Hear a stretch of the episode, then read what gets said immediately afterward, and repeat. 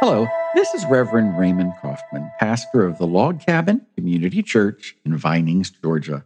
Welcome to our podcast. This week, I started one of my mornings out by reading some inspirational material from a, a book that I like. And I read this quote and it caught my attention, it caught my ear, and it, it goes like this The quote said, Open your heart like a sponge to the day. And I thought about that image of opening ourselves up, opening our heart like a sponge to the new day. I thought about how each day really is a gift from God. And that when we take time each morning to appreciate the blessings that we have in our lives, our health, the opportunity to get out and to do and to enjoy the world around us. Uh, for the past week, I have been at home I've been recovering from the flu. And it took me some time to reflect and to think about my life and how much I miss when we're inside and you're kind of recovering from an illness, how you miss getting out and being a part of the world around you. I thought about opening our hearts to each day, but then I took that thought a little bit further and I thought, what does it mean to open up one's heart to God? I think it's very important that we open ourselves up to the opportunities, to the will of God, to the grace of God in our lives. But I think we have to take some steps before we can open our heart to God. What does that really mean to, to open up our heart, our very core of our being to God? And I think to open ourselves up to God, first, we must clear our minds. You know, there's so much going through our minds, our to do list of things we need to do and accomplish each day, the things that we want to do that day, the things that we know we should do that day. There's so much that goes on in the world around us that captivates our minds and our thoughts each day. So I think the first step to opening our heart to God is to clear our minds. The Bible says to be still and know that I'm God. So I think it's important to take some time to quietly try to think and focus, to meditate and prayer, and to take some time for ourselves to clear our mind. It's not easy to do. Sometimes it means going to a special place. It might be a quiet part of uh, your home or your office. It may be taking a, a walk outside in nature, whatever it may be, to kind of help you to refocus, to clear your mind for that day. Number two is to confess our weaknesses when we review our lives and we realize things that maybe we could have done better. We have to confess our weaknesses, to confess our sins, and then to focus on our strengths. So look at the things we missed, then also pat ourselves on the back for the things we're doing very well. And I'm sure that list is great.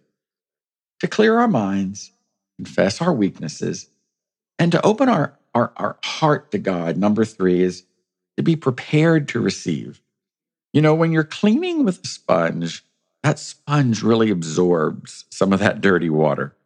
We have to take time to, to squeeze that sponge, to let it release the bad water to get the clean water to keep on cleaning. In our lives, we too have to squeeze ourselves like a sponge let go of the negative. Let go of the things that might be hindering us to move forward in our lives. And when we're when we're squeezed clean, we're then ready to receive from God. What do we receive when we open our hearts? We receive serenity. We receive a peace and a level of peace that helps to clear our mind, helps us to focus and think clearly. And then when we're ready to receive, in that stillness, God gives us the direction. He gives us strength to cope, and He gives us direction to move forward in our lives. Clearing our minds, confessing our weaknesses, and then being prepared to receive is the way we open our heart to God. I read in the book of Ephesians in the New Testament this week this verse. It says, Open the eyes of their hearts and let the light of your truth let in. When we open the eyes of our heart, then we're making room for the light and love of God to fill our hearts and our minds. This week, I read a poem that's entitled Salvation Poem. I don't know the author, but may I share the words to you? It goes like this I pray that your eyes and heart will be opened to the light, and that you will be given a new and wondrous sight. I pray your understanding about God and who God is will fill you with eternal hope as to make you one of His. I pray that your ears will be opened to the light and you'll hear all about God's power and His might.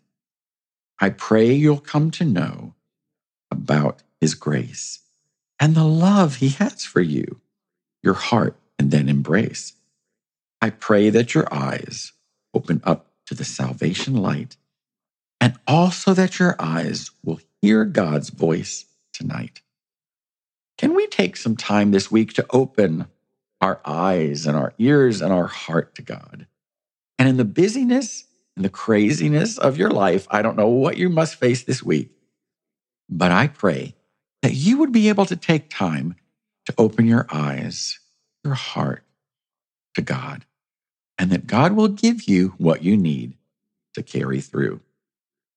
As we close our podcast today, let me share another verse from the Hebrew Bible, the book of Isaiah, that says, You will keep him in perfect peace, whose mind is stayed on you because he trusts in you. May God continually open your eyes, your mind, and your heart, and your hands today and always. Thank you, and God bless you.